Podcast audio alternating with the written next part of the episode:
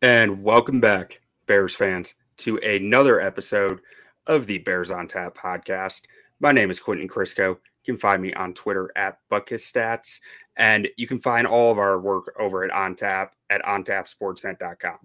Today, we are joined by an awesome guest. If you guys aren't paying attention to his podcast or his content he puts out on Twitter, please go check it out. He goes by Start Kyle Orton on Twitter. I believe the L is an I.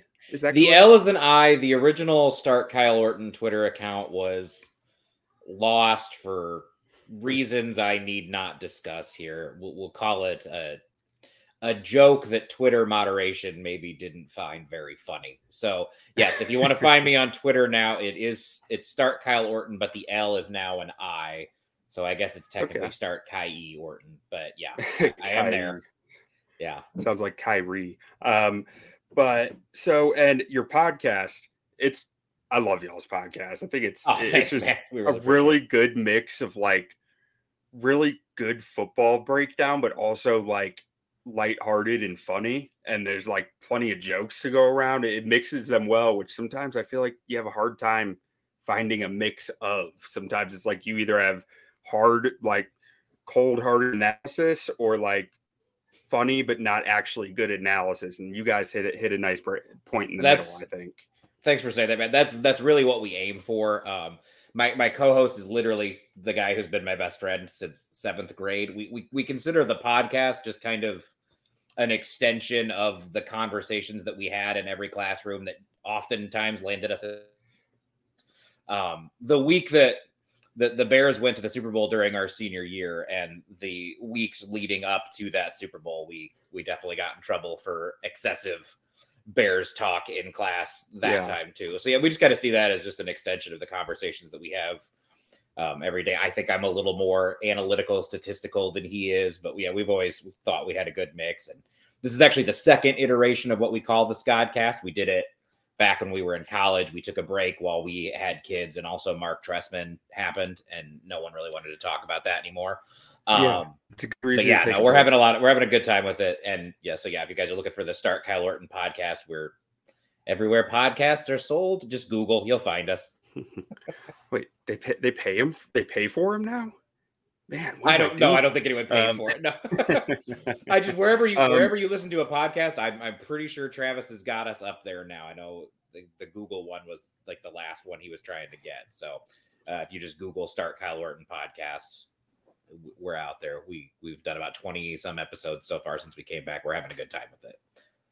Yeah, anyone listening, go check it out. Um, but we are not here to just talk about podcasts. No, absolutely not. Talk about our beloved, sometimes hated, but mostly beloved Chicago Bears. So training camp is like, we're right in the heart of it right now. It's I've, I've been noticing the last few days, I'm much more on edge because I'm like, football's here, but it's not here. And it's like, it's this weird time of year where I'm always just like so antsy about everything. Yeah.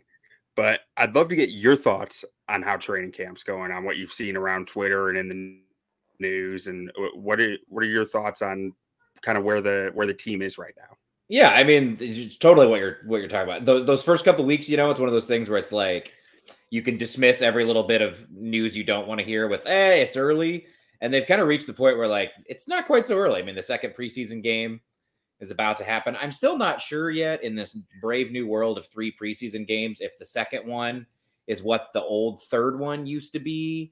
Um, It seems yeah, to vary I, by head coach and how they treat it. But, uh, yeah, I mean, definitely the, the the time where, you know, if there were consistent bad trends, you'd start to really worry about it. Um, but I think that's kind of been the the thing that, that I have heard about Bears camp, or the thing that I've kind of enjoyed compared to previous years, is I, I don't know that there have been a lot of consistent trends from Bears camp. You know, it sounds like there have been days when the offense has won, and there have been days when the defense has won. Um, and maybe for most franchises, that's normal. But I think as Bears fans, we're pretty used to training camp being a never-ending parade of, well, the offense looked like they didn't know what a football was again today. The defense smothered. The defense was snarling. Um, and, you know, I think it, I've always said this, it's really funny. Training camp is the only time of year where you are rooting for your defense to give up one hundred percent completion percentage. Um, but yeah, anytime, you know, you hear, oh, Justin Fields picked off in camp, you, you get a little antsy. But at the same time, they spent a lot of money on that defense this offseason. They've spent a lot of picks uh, on that secondary. So if they were getting consistently beat like a drum, that's something that you would worry about too. So what I am taking comfort in is I really don't feel like this camp has been, and I haven't been there, but I just going by what I've heard, who I follow, who I talk to that has been there. I don't really feel like there's been a consistent, oh, the offense is looking really bad. The defense is looking really bad. It, it's been a good back and forth. And I think that's about what you can hope for. Um, and some of the guys who have been standouts are guys, you know, that you uh, he went down with an injury, but it was encouraging to hear Chase Claypool was making his presence known. That's a huge thing for them. Uh, it's a, it's cool to hear Tyrique Stevenson is flashing. It's cool to hear that Kyler Gordon looks like he's leveled up. So that's, that's about how I feel about it. It's, it's not all good news. It's not all bad news, at least for not for any one side of the ball. So I, there have been worse training camps. Yeah, on the, the thing you mentioned with Claypool, like I remember when, when that the, the thing happened with him and Eddie Jackson, it was kind of like, it was like, huh, the offense is allowed to do that? Like that, yeah. That's what it felt like. Like the offense yeah. is allowed to fight back. I didn't think they were allowed to all this time. Like it, it, it just felt so rare as a Bears fan that you heard like that the offense was kind of starting something. Obviously, you don't want fights or anything like that in camp, but like outside of Kyle Long, I don't know if I remember ever a, a Bears offensive player like off well, the top let's of never, my head. Let's never forget the time oh, Martellus. Martellus Bennett body slammed Kyle Fuller and was surprised yeah. to find out that body slamming your rookie first round pick is generally frowned upon. Um, but yeah, no, okay, I totally I guess agree. It, that didn't cross a line. It definitely, it, it, it would be nice to see the Bears offense not only obviously be a lot better than we are used to Bears offenses being, but it would be nice to see them have a little swagger to them. You know, yeah. it would be, it, I don't know. I mean, you hear this so many times with the Bears offense that even, it, it doesn't matter who is the head coach, who is the coordinator. It never seems to change, but the Bears offense has just lacked an identity for so long. There are, so many years you could not ask me, like, what is the thing that they do well when their back's against the wall? What are their bread and butter plays? Um, and so, yeah, I, I'd like to it, it, I'd like to see this offense build that out and, and have things that they could fall back on. They should be, in my opinion, the best team in the N F L at running the ball again. Um, they have only upgraded their backfield, and Justin Fields isn't going anywhere, hopefully. So uh, that, that should be something they can always fall back on. But in the passing game, too, I think, you know, when you have a D J Moore um, – you know, they always say in big situations, think players, not plays. Well, they finally have some players. So that's, that's, that is a huge step too.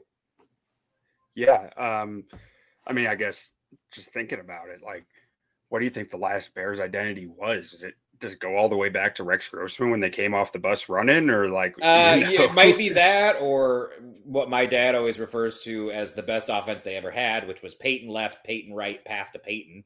So, um, yeah. Yeah, I mean, that's the thing. They have, they've not just been bad, but they, they have lacked an identity, especially, I mean, Matt Nagy's offenses were notorious. I it never, I could never quite figure out what it is they wanted to be. Um, and I thought last year you could, you could see the bones of what Luke Getsy wanted this offense to be. Uh, they just didn't have the horses to run it. But I mean, they want to be a team, obviously, that, that runs the ball, and then they want to beat you deep primarily off of play action off of that. They want to be, yeah. Um, they want to use a lot of misdirection. They want to use a lot of guys in motion. Um, you know, very much similar to what, you know, what you see with Kyle Shanahan and, you know, San Francisco, obviously, though there's only one of those guys, but um, yeah, I, I, I do see the identity that I think they want to have. Last year, they just didn't quite have the, the players to impose it. And yeah, I'd like to see them start to impose their will this year. That would be awesome. Yeah, I think it's going to be really interesting to see how this, this offense kind of evolves around Justin Fields. Because I'm with you. I think I think I know the base of their identity.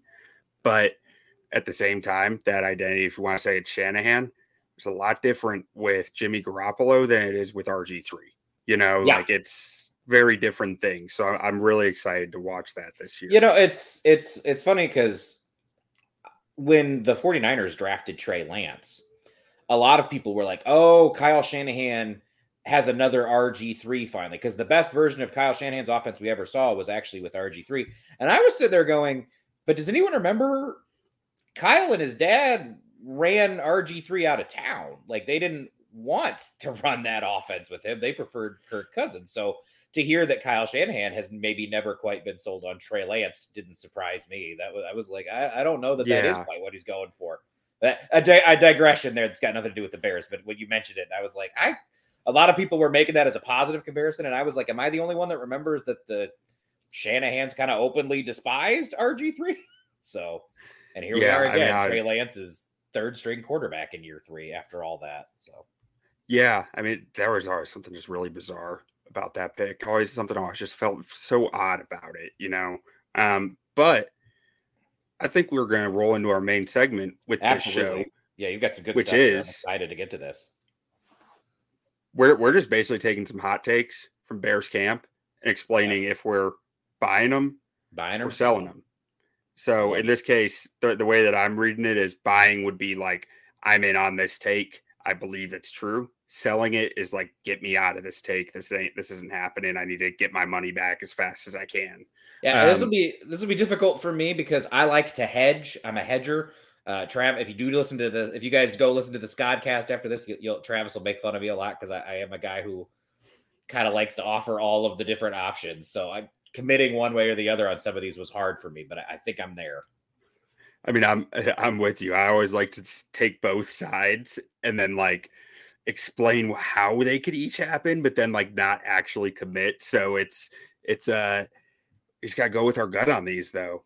So the first one that I have laid out here is that, are you buying or selling that Noah Sewell is going to play a prominent role in this defense, whether that be a Sam backer or a blitz backer?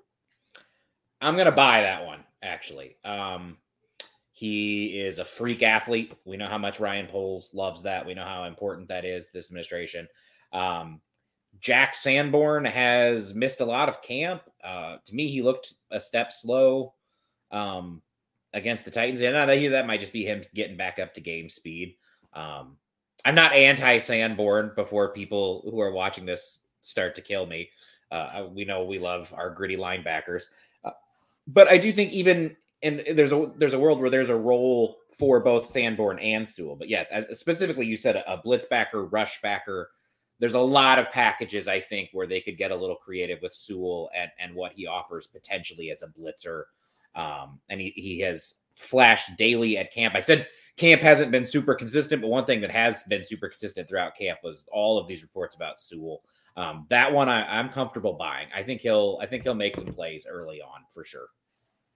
Yeah, I, I'm with you. I'm buying this one. Um, I think the Bears are going to have to manufacture some of their pass rush quite a bit. And it's going to be, I mean, that's what Noah Sewell did in college, right? That's what got people excited about him was his, his ability as a blitzer, his explosiveness in a straight line. Like that was one of the most intriguing parts of his draft profile. And we've seen it already in preseason. They're dropping D tackles in coverage like that. Yeah, they, I think that's something we're going to see. They they dropped uh, Gervon Dexter into coverage on a couple snaps. Yeah. Um, I picked that one up right away while I was watching the game. I was like, oh, look at that big boy dropping back. So, yeah, I mean, I think um, and Alan Williams, uh, you know, I give him an incomplete grade for last year, just the same way I give Luke Getsy an incomplete grade for last year because they were both working with such an empty toolbox. But um, I did feel there was that stretch there last year from about the, the Texans game all the way up through the Patriots game before they traded Roschon, before they traded Robert Quinn, where Alan Williams was doing some interesting things and creating pressure despite not having the guys that could just rush forward. They were, they were doing some interesting stuff. So I, I am interested to see what he can do uh, with that linebacker core that is a lot more talented and a lot more versatile now. But yes, that they're, this is not a team that can just rush for and expect to get home every time. They're going to have to get creative, and Sewell sounds like he's a fit for that in a way that Sanborn might not be. And as you said, the the thing with, with Dexter dropping in coverage, like it just sparked something in my brain of like, you know, Tremaine Edmonds, huge, long, He can eat up a lot of space in the middle of the field. But Gervon Dexter's, what, six six, and he had one of the largest wingspans yeah, in the class. Short yeah. arms, but extremely wide chest. Yeah. So he's just very long, very long wingspan. He can probably eat up a lot of space, too, of just being like, well, these this seven feet is not available now, and you got to deal with Edmonds behind me. So that, that could be interesting. Not yeah, that I think no, that Dexter should be a coverage player. But. Yeah, I don't think I don't think that you want to you want to pull that one out of the, the that rabbit out of the hat too many times a game. But I, I think if you deploy it at the exact right time, it, it's it's a look that that quarterback might not be prepared for, and it could lead to some confusion for sure. So, uh, but yeah, definitely buying that Sewell will have a role early on here somewhere. So, yeah, um, and I mean I think to that point, if he is coming in as a blitz backer, he needs to be playing Sam. Or like that's probably where he'd be. He needs to be on the field. I mean, I can't imagine any scenario where they take Edmonds or Edwards off the field for him. Not very right. often, anyways. So, especially not in anything that could be, especially in obvious passing downs. This is when you would assume he would be blitzing. So, um, yeah, yeah. But I, I'm buying um, that one for sure.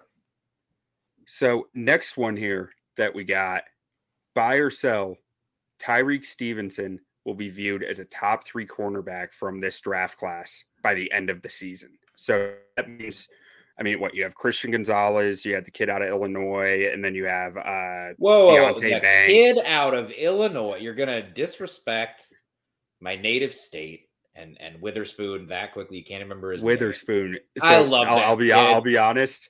It just I lost it for a second. I was like, I just got to keep going. Yeah, I mean, this is it. So I I will sell this one. Just because uh, because of two things, and it's not a knock on Tyrique Stevenson, who sounds great. And one thing I love about him and one thing I love about Devon Witherspoon, mind you, I love the defensive back that just irritates the ever-loving crap out of whoever he's covering. Um, Tyrique Stevenson has apparently made a mortal enemy of Chase Claypool already. Uh, he's just, just from covering him in camp, he's just so pissed having to deal with this kid. Um, and I love that he's irritating like that. I mean, Chauncey Gardner-Johnson's made a career to being irritating about that. Us old heads probably remember Cortland Finnegan being just Can't baiting on, yeah, Andre Johnson into fights every year. Um, but yeah, I, I I do like Tyrique Stevenson. But the, the reason I'm selling this is, one, this is this is, as you said, a huge, highly touted corner class. There are so many talented rookies. Um, and the other reason I'm, I'm selling this is corners in this system just don't tend to get a lot of respect nationally. I mean, with the, we, this is not the same Tampa two that Lovie Smith ran, but it's, it's, it's, it's, it's child, it's descendant. Um, and I mean, we saw how long, I mean, it took Charles Tillman, I feel like six, seven, eight years before he was nationally appreciated for what he did. Uh, within that system. So Tyrique Stevenson, yeah. I mean, a good example is this game against the Titans that they just had. He was targeted a lot. I think he was targeted eight times, and he gave up six catches. One of them was a big one, that thirty-yarder on the first drive. Um, but the other, you know, uh, the other five catches then averaged, I think, like five yards per catch if you take that one out. Um, it is a scheme where you are, you're, you're conceding that short pass, and you're, You're rallying and you're tackling and you're limiting Yak. Um, and he has flashed already the skills to do that. He he loves to hit. He wraps up. He tackles really well. He's aggressive against the run. Um, but it's for that reason he's not going to be that traditional shutdown corner. He's not going to go out there and lock down the number one wide receiver um, and totally blanket him, you know, like a like a Sauce Gardner did last year for the Jets. So the only reason I'm selling that um, – the two reasons I'm telling that are this is a very deep corner class. There's a lot of these kids that I like. And also I think some of, some of them are going to get a lot more attention because they are going to be playing in those straight man coverage, shutdown corner roles that get a lot more attention. So not a knock on Tyrique at all, but I'm going to sell that one. So because you went with sell, I'm, I'm going to make the case to buy it. You're going to buy first. Heck yeah. So I'm probably selling this myself, but before I get into that, I'm going to make a case to buy because ultimately I think this is going to come down to interceptions for the average fan, right? And the Bears are playing a pretty light schedule of quarterbacks. I mean, they're going to get Jordan Love twice in there alone, um, which we are all tempting uh, fate. I'll, I'll knock on wood. So hard, right man. Now, we, I, I, I want to believe, but man, we are we are tempting fate. Sorry, I keep trying to move out of this sunlight that's blasting in my face. No, oh, you're fine. I should have. But yeah, I mean, I believe they have an, a pretty easy slate of quarterbacks. I mean, they're going to have Bryce Young in there. That's a rookie quarterback that you can confuse into making mistakes. Um, and then what was the N F C, the entire N F C South they play, don't they? Yeah, I mean, you got Desmond Ridder, you got Bryce Young, you've got whoever's winning in Tampa Baker right now. Mayfield. Baker Mayfield might be Kyle Trask. Uh, yeah, I mean, you've got Derek Carr, who isn't a bad quarterback, although he's coming off, in my opinion, a pretty bad year and hasn't. He's thrown an interception or two in his life too. So yeah, I, that's a good point. That's a good point. I didn't think about that. And this is a turnover heavy uh, defense when it works. Yeah. Well, not, sure it didn't work, but in theory counter, it is. So kind of counter to what you said, there was a year in there where Nathan Vasher got so much national praise because he had like eight picks, something mm. like that. And that that's how that's, if you're not getting those picks in this defense, I don't think you're getting national coverage, but like if you are, you're, you're getting picks and people notice. Uh, but with that being said, ultimately I'm going to sell it just because I think the, the, the two, the top two corners to go between Witherspoon and Gonzalez were, I think, uh, extremely well thought of. You know, and I, I loved both of their tape. Gonzalez, I had no worry about scheme fit. I thought he could just go, go just about anywhere and be very good. And Patriots got a steal in him. And then Witherspoon, I thought, ended up in an outstanding fit for what he does. Um, and then the third, so that's only two, though. So the top three, Deonte Banks was right up there with Witherspoon for me. So I'm having a hard time. And especially going into a Wink Martindale system, I think that that is going to be a good fit for him. So I just think he's going to have a hard time actually getting into yeah. the three because it was such a good class. Yeah. It's, I mean, and there's, I mean, also there's just, I mean, Joey Porter Junior is just a good story. Obviously going to the Steelers, his dad's old team. If he does anything, he's going to get a lot of attention for that. So, yeah. um, and people love Porter think, just because he's, you don't see that often. you don't yeah, see no, someone absolutely. that tall. And, that I mean, long. I think Joey Porter Junior could be a very good player for sure. Yeah. So yeah, yeah I, I am I, selling that one, but it's really, it's not about Tyrique. It really isn't. It's it's just kind of about the system and what gets guys' attention and, um, and how, you know, what makes a great corner these days. So at least in the yeah. eyes of the media. So next item here, Gervon Dexter, Swervin' Gervon, as the Scott SCODcast likes to call him, which is my fantasy football name now. So thank you for that. That's fantastic. Oh, I will tell Travis that. He's going to love that. That's going to make his day. Yeah. Uh, so Swervin' Gervon will surpass Justin Jones on the depth chart by week one. I wish I could buy that one.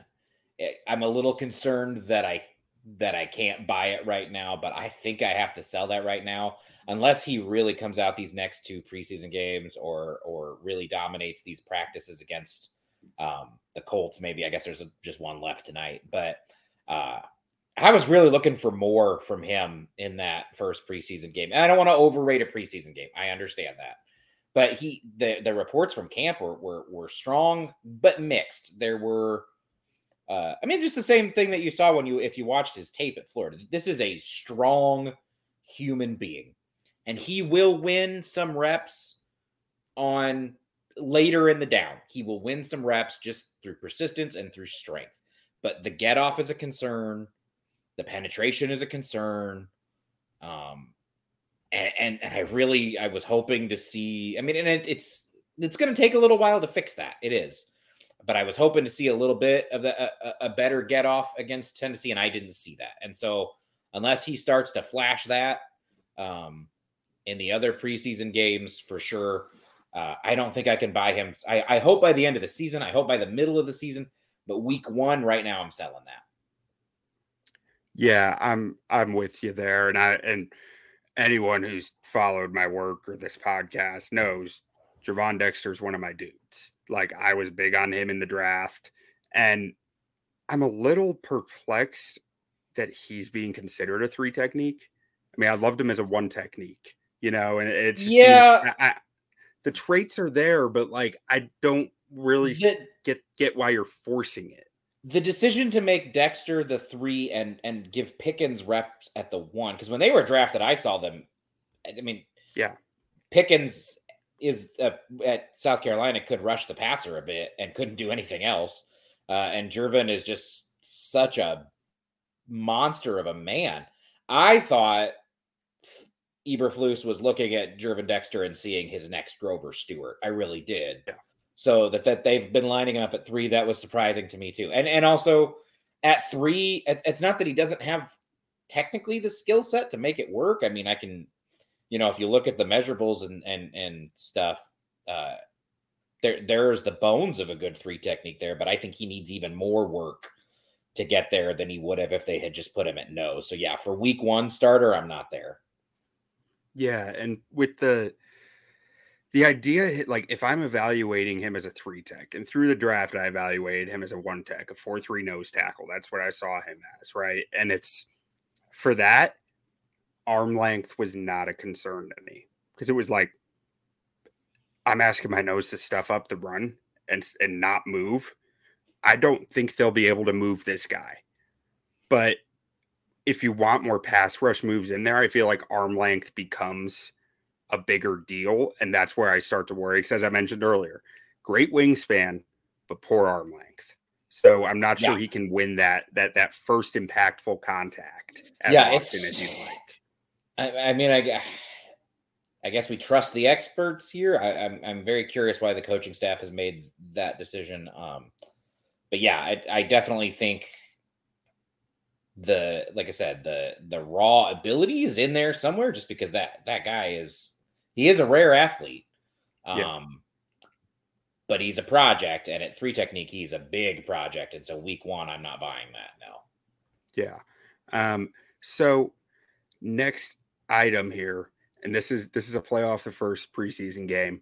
The Bears will be top five in the N F L in screen pass usage this season. I am going to buy that uh, just because, and this is a great point that um, the the Honest N F L account, I think is what it's called. He's at Honest N F L or something like that. A gentleman who I believe used to work for the Philadelphia Eagles in some capacity. Uh, he was considering that most of his stuff is Eagles related. Yes, I, I hope he worked for the Eagles. Otherwise, he, well, I know, he, he, he said this. Before he was on he was on Doug Peterson's staff there for sure. Um, and so he's very familiar with that Peterson, Nagy, Reich offense, uh, good resource for that. But he was responding to, um, you know, the immortal asshole Hub Arkish saying, uh, you, you wouldn't poo pooing basically that just, yeah, oh, it looks good on the stack sheet, but Justin Fields didn't do anything. Um, but what the Honest N F L guy was saying is like, I, people are disregarding the fact that those screens are there because of the threat of Justin Fields. The defense is not, it's third and eight, and the defense is keeping an extra defender in the box. They're playing light on the outside. They're giving you those screen looks because Justin Fields could otherwise just take off and run up the middle and take those eight. I mean, eight yards is nothing to him on a scramble. I think he averaged nine yards per scramble last year. So those screens and everything, I think people, the, the narrative about last week was so dumb.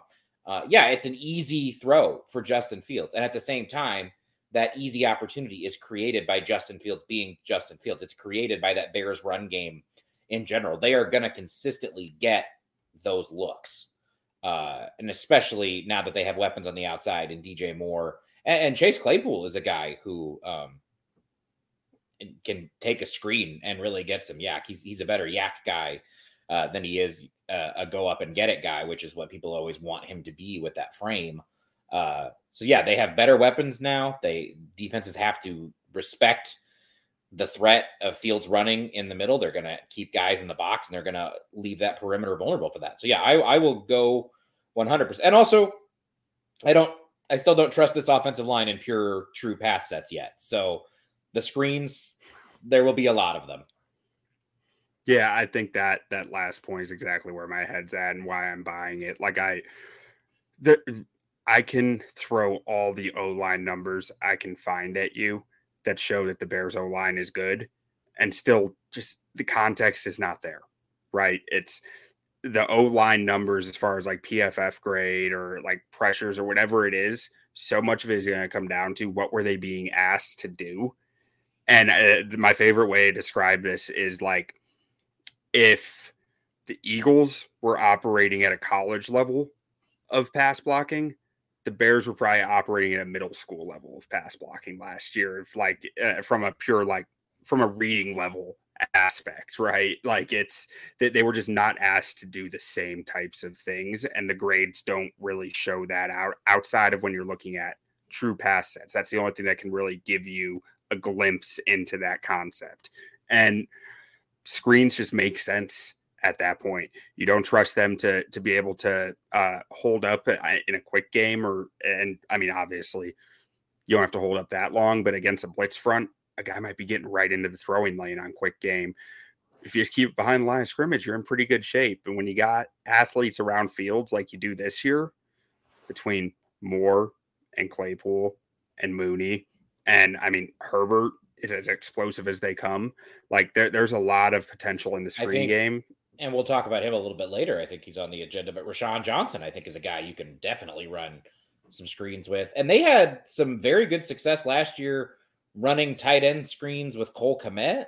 I think Robert Tonyan is a guy that you can run some tight end screens to. So yes, I think Luke Getsy wouldn't be doing his job if they weren't creative and, and prodigious in their use of screens for sure. Yeah. Um, so next item to buy or to sell. And this one really rooted from the fact that I, I might be clinically insane.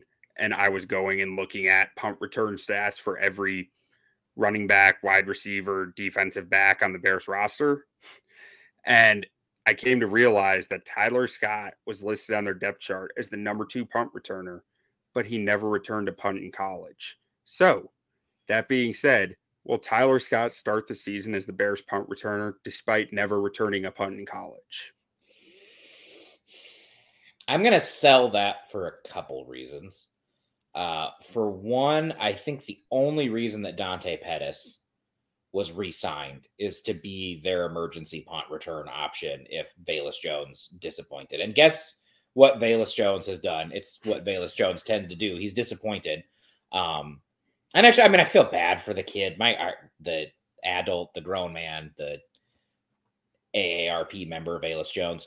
Um, I felt really bad for him because, I mean, the report is that he hadn't muffed a single punt in camp. So, of course, he did in his first preseason game.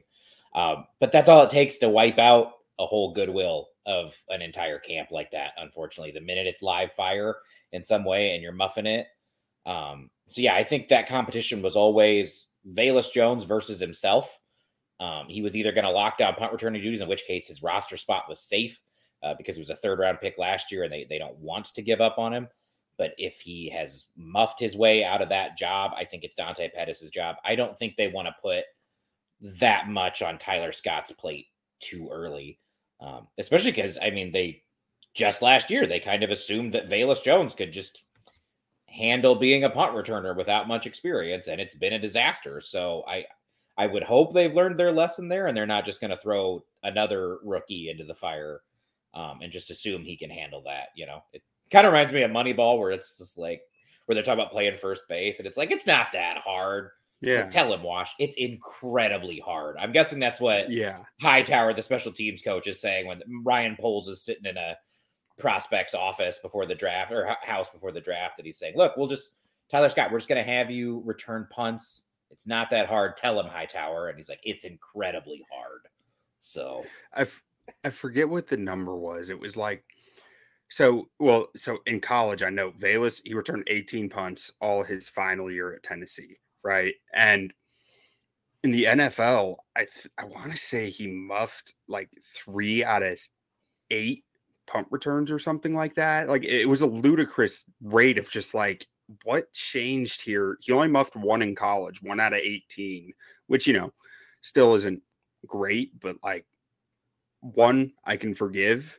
Three is, is awfully tough too. Um, And on the Tyler Scott front, I'm not buying it. I think it's depth chart smoke. I don't really get who they're trying to fool with it, but like it's I just mean, I'm it's sure an odd. It's, it's maybe part of their long-term plan for him, but God, I would hope they don't yeah. just throw it at that kid week one. That would be that would be bad. That's and that's such a that is such an easy way to turn a fan base against a guy quickly. I mean, Velas's fate was sealed for most of the Bears fan base the minute he muffed that punt against the Giants. I think it was at the Giants, or was it Washington that he muffed? He watched he muffed one against the Giants and then against Washington, right? Yeah, I think so. I, th- yeah, I, was about I, mean, to say, I think it might have been both. Yeah, it wasn't a good impression when he muffed it against the Giants, and then the minute he, he muffed that one against the Commanders, like that was, at that point on, I think the majority of the fan base wrote off Velus Jones, and it was on him to earn them back, uh, and which he hasn't yeah. done yet so far. But and that's just, that's rough. That is rough for a first-year player um, to have that hill to climb so quickly in your career. So, yeah, I would hope they're not going to do that to Tyler Scott. I don't want to see Dante Pettis on this roster any more than the next guy, but I would have to assume it's, Velus Jones needs to really dominate these last two games as a punt returner, these last couple of weeks of practice before the reg- the opener, um, or else we're probably looking at Velus Jones as a surprise cut and Dante Pettis as their regular punt returner to start the season. Yeah, uh, I almost wonder if uh, Eberflus, if late in the game, like a team is right at like the forty-something, if, if he's going over and slipping in like a five dollar bill to coach and being like, punt it, punt it. Punt it, punt it. Please, we need the rep. Well, and also, I mean, N F L punters are good at their jobs. I think that's something that people really underestimate uh, when it comes to punts. Like, N F L punters are, they are the best punters in the world for a reason. They can There's put spin on things. They can change angles. They can do things that even college punters routinely can't. It, it is harder to track the ball. It is, it's, it's more difficult than it looks like. Um, So, yeah, I, I think the Bears have really – they underestimated how difficult it would be to just turn a guy into a regular punt returner. Um, but, yeah, I I, th- I don't I don't think it'll be Tyler Scott no matter what happens. Not not week one, for sure. That that triggers in my head. Like, I, I almost wonder if there is a certain, like, spin or technique that has just, like, thrown Velus a giant curveball. And it's just been like, I can't figure this out. Because it's it's something they never saw in college. I could be that. I mean, sometimes it's just you, you overthink things, man. You really do. It's yeah. You get in your own head so badly. The yips are real. Yeah. Oh, they absolutely are. So next one here, we got what four more left here. So this next one, Jatari Carter will make Lucas Patrick expendable as the swing interior offensive lineman. I'm going to sell that one just because I don't know if the kid can snap the ball.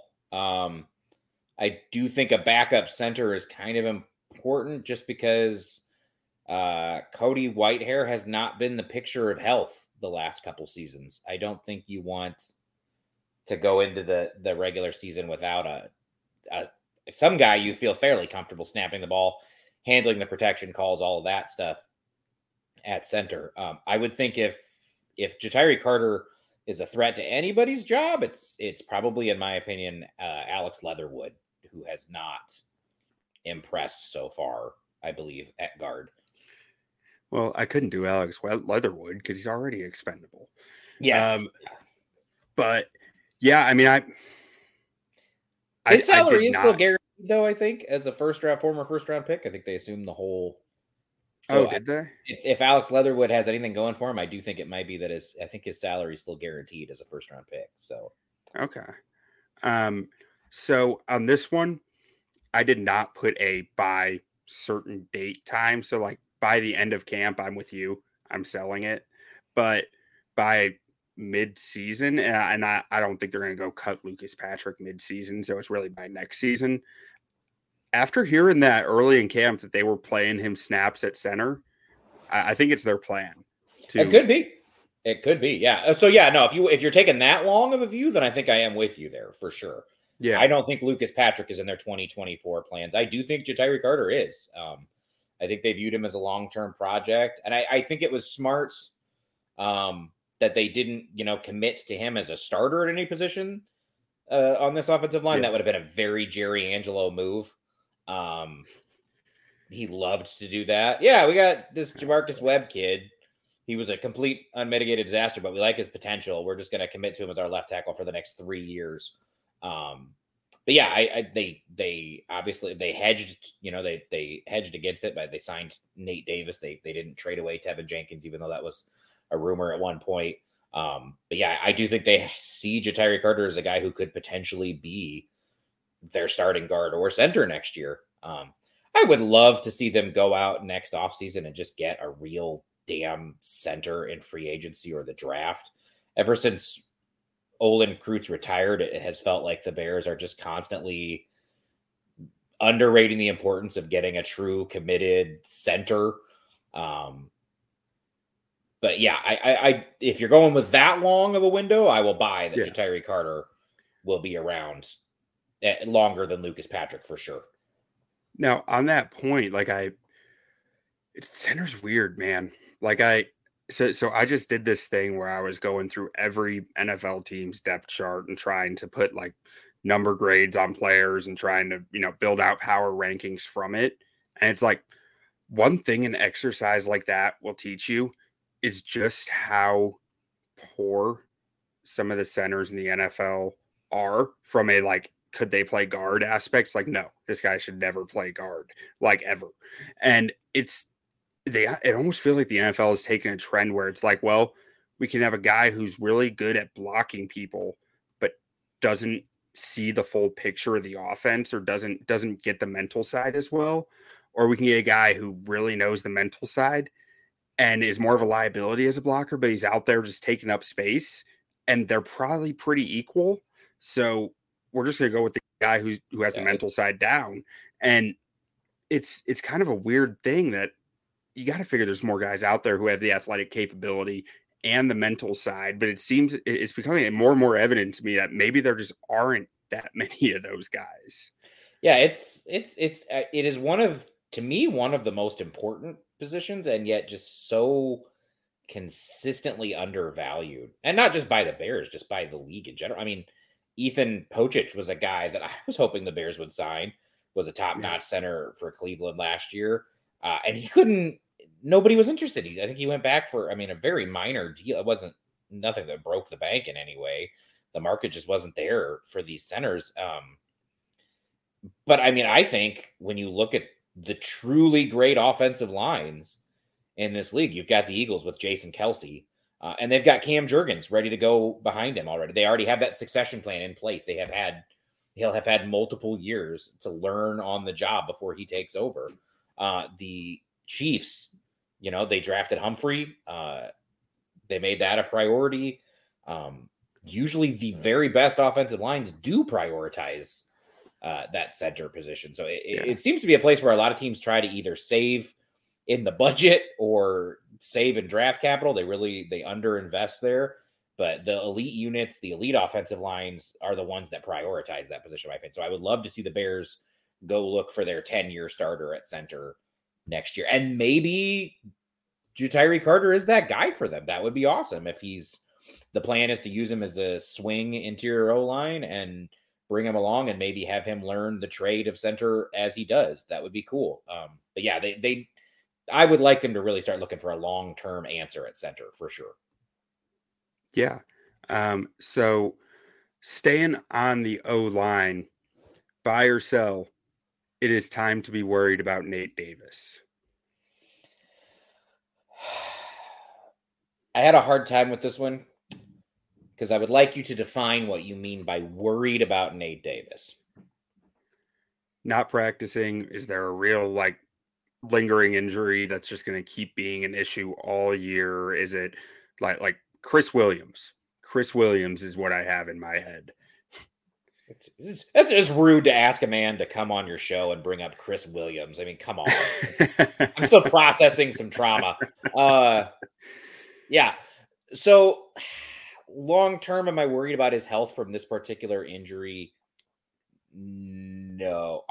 God, this was, this was, I struggled with this one badly. Um, and I'm, I'm going to work through this as, as I go before I give an answer, I think. Um, this particular injury, no, I'm not worried about it long-term. Um, his injury history in general, a little concerning. Yes. Especially when he's playing opposite of Tevin Jenkins, who has not consistently shown he can stay healthy either.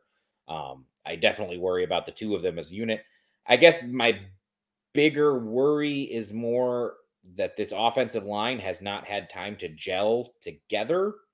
Um, so from that standpoint, you know, I, I will say I'll, I'll, I'll give it a buy, and it's not so much about Nate Davis, but so much as it is the effect that Nate Davis missing so much of camp, missing so much. Cause he did, he didn't practice during uh, most of minicamp either. Did he? He missed a lot of minicamp or no, O T As or something. He, he wasn't there um, for a good chunk of it. Yeah. So I guess that's where I'm buying. My worry about Davis is Nate Davis isn't this particular injury. It's, and it's more about this offensive line as a whole than Nate Davis, but he's the main factor here. Offensive lines take time to gel. We've learned this. They have, they take time to work together. Um, I think the Bears offensive line, which was never great last year, declined considerably as the season went along due to injuries and, and the constant roster, the constant shuffling. I don't think they started the same five guys consistently at all in the last five, six games. It, it got really bad. Um, so yeah, anytime a guy's missing most of the offseason and those key reps where they start to build that cohesion as a unit, uh, that does concern me. Absolutely. And the Bears, this scheme asks a lot of the offensive linemen in terms of it, mentally, in terms of knowing what the, their run fits and all the different things they do. Uh, in the same way, it asks a lot of the wide receivers in terms of blocking and position and alignment. That's why Chase Claypool came along so slowly after the trade last year. So yeah, I, I do worry about Nate Davis missing those reps. I worry about the offensive line missing that chance to, to gel together. So I guess I will buy that one. It's just not specifically about the injury. Yeah, I think I think you hit the nail on the head there, because like specific to the injury, I mean, I'm, and I, I'm no doctor, so I'll make this quick, but my general thought is maybe there's a, th- there's something there with, with, with a knee or an ankle or what have you, that like, is always going to be an issue for a guy, but it's never going to be a detrimental issue. So it's more of like load management type stuff where it's like the, the coaches are like, hey, just don't, don't worry about camp. You'll, you'll be fine. But like when the season gets here, we need you, we need you a hundred percent. Like, I'm wondering if there's something like that there as to why the guy would be missing training camp and preseason games like this, but the team not be worried about it long-term. Um, but from your point, I mean, I think that that is, like I said, nail on the head. The continuity along the offensive line, the understanding of the guy next to you, the guy on each side of you, because you're playing guard, and the fact that if one of the guards goes down, it probably means two two guys at new positions, because you're going to have Lucas Patrick probably at center and Cody Whitehair kicking out the guard, all, so yes. It impacts two yeah. spots. Um, well, so and I didn't even bring this up, but I mean, Darnell Wright is a rookie, uh, and I think that chemistry, that relationship, that trust between him and Nate Davis, the guy who's going to be immediately next to him, the guy who's probably going to help him with some double teams, the guy who's going to, you know, that, that he's going to have to trust he can pass off his guy. Um, that that's important stuff for Darnell. Maybe it's more important for Darnell than it is for Nate, but it's Nate at Nate's absence nonetheless. So, uh, and not to pile on the guy, because it does sound like, I think he's practicing today finally. So that's yeah. good. But yeah. It, it, the lack of time does concern me for sure. And, and more the ripple effect along the line. Absolutely. Okay. Next one here. This is one of my favorite ones. Buy or sell that the Bears will ever have enough linebackers? They, I guess I'm going to buy that, because God, they have they have really, just in the last week, they have shuffled the deck so hard that line. They just keep bringing them in. The conspiracy theorist in me is a little afraid that maybe Tremaine Edmonds' injury is a little worse than they've maybe let on. Um, we've been assured that he should be ready to go week one, but the the more, because I mean the guy. I can't, God, I forgot his name already. The guy they picked up from Atlanta, that is a guy who started some games that and who has like a real contract. It's not a lot, but it's, you know, he's not making the minimum, I don't believe. So for them to claim that contract made me a little worried, because I was like, ah, are they trusting that Tremaine Edmonds is their week one? Um, but yeah, I mean, Eberflus is, he's a linebacker. This whole scheme of his revolves around linebackers. He loves his linebackers. Um, it seems like they will never be content with the linebackers that they have. Yeah. I mean, I, I'm buying it, because I, I just don't, I don't know why, but it seems like they're never going to, never going to stop bringing in linebackers to work out. So it just, I'm just jumping on the train for it. Um, last one here. Roschon Johnson will play over forty percent of the Bears' offensive snaps this year. Buy or sell? I really struggled with this one too, but I, I mean, because this is a talented backfield. I love this backfield, uh, but ultimately I'm going to buy it. And the reason that I'm going to buy it is because everything that folks have said about Roschon Johnson has consistently praised his pass blocking, um, which is usually the, the thing that keeps a rookie running back off the field. I think that might be his path onto the field, because I think he, if he's truly a, an adequate pass blocker, which Khalil Herbert has struggled with, uh, which Donta Foreman has struggled with. Um, I, I thought Travis Homer was signed to be a pass blocking specialist for them. Uh, but then they spent a fourth round pick on Roschon, who uh, I don't think they expected to be there when they drafted him, and they drafted him because it was truly the best player available there. Uh, I think Travis Homer may be one of the poor odd guys out here, or Tristan Ebner for sure. Um, but yeah, it seems like Roschon Johnson can hold down some serious pass block reps. And if so, that's a strong path for him to get on the field and get on the field a lot, because then he truly becomes, he's not a guy you're afraid to give carries to either. I mean, he had that fantastic run, um, broke off a lot of yards after contact. So he's a guy that they can hand the ball off to on first and second down. But if he's also a guy that they trust with those pass pro reps, uh, that's huge. So yeah, I think maybe not forty percent week one, but when week seventeen's in the books and we're looking back and we're tallying it up, I think forty percent probably a reasonable figure. I'll buy that one. Yeah, I definitely think it's something that we're going to see build up throughout the year. Like to, you know, week one, maybe it's twenty percent, but then by, by the end of the season, it's, you know, fifty, sixty percent. But for exactly why you said, the pass protection aspect is huge to me. And it, it gets rid of the idea of a tell. Right? If you have them in there on running downs and passing downs, it's not saying, oh, every time this guy's in, they're passing the ball, because he's their pass protection back. He's their, he can be their everything back. But I'm selling the forty percent number. I just think it's going to be lower early in the year, and I'm not sure it's going to be high enough late in the year to, to actually surpass forty percent. And a big part of that is just, I'm what one of the things in Roschon's film that I was watching from Texas during the leading up to the draft was like, this guy can bang, you know, this guy can block, he can, he can be a receiver, but that, that top end explosiveness, I didn't He's feel not like a home run hitter, there, which obviously and, Khalil Herbert yeah. is. I mean, he hit one last weekend. Yeah. Um, he's done it before. I, yeah. I, I think that with the run lanes you're going to get from Justin Fields being your quarterback, you're going to want to capitalize on those a little too much for him to be over forty percent for the year. Now, eventually, I think he will be there, but um, as long as you got Khalil Herbert and Deonte Foreman on the roster, I think you're going to want that explosiveness out there as well. Yeah, it, it, it, that's definitely one of the things that'll be one of the most interesting things to follow this year, is how they divvy up those carries, those touches, because uh, this is a very solid, very deep backfield um, for sure. So I, I'm excited. I, like I said, I think Tra- Travis Homer, when he was signed, I thought was a lock for the opening day yeah. roster, because uh, he just seemed so obviously to me to be the third down back, the specialist back, the pass blocking back. Um, but if Roschon as a rookie is ready to handle those pass blocking reps, then that's that's a quick path onto the field for him, and it's a quick path to free agency for Travis Homer, I think. So we'll have to see Uh, how that shakes out. Yeah. It, I barely I even be... looked at running backs leading up to the draft, because I was like, they're not drafting. I wasn't expecting it though. Three. I mean, when they, when they took him, I was excited though, because I was like, wow, yeah. I not on, I mean, I, same reaction Ryan Poles had. I didn't think he'd be there in the fourth round. I really didn't. I thought he yeah. would have to go no later than round three. And I didn't really want the Bears spending a pick in the first three rounds on a running back, but in round four, I liked both of their, their picks in that. I liked, I liked Tyler Scott and I liked Roschon Johnson a lot. Those are two skill players that were the two of my favorites it, it, uh, out of this year's crop of skill players in the draft for sure.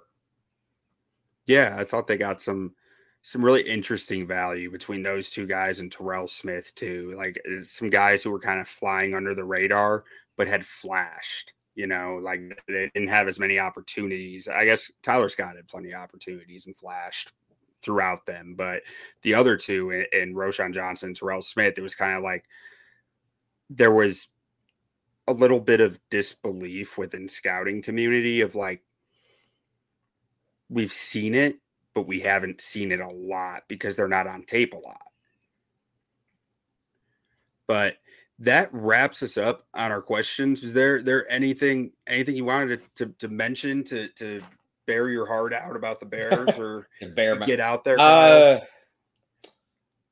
no, I mean, thanks for having me on. I already shouted out my, you know, I already I already self promoted at the beginning.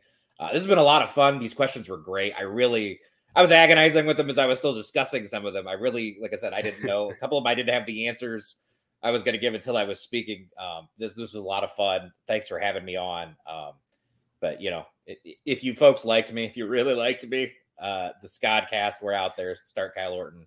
Um, hopefully you'll join us too. But this was a lot of fun. Thanks for having me, man.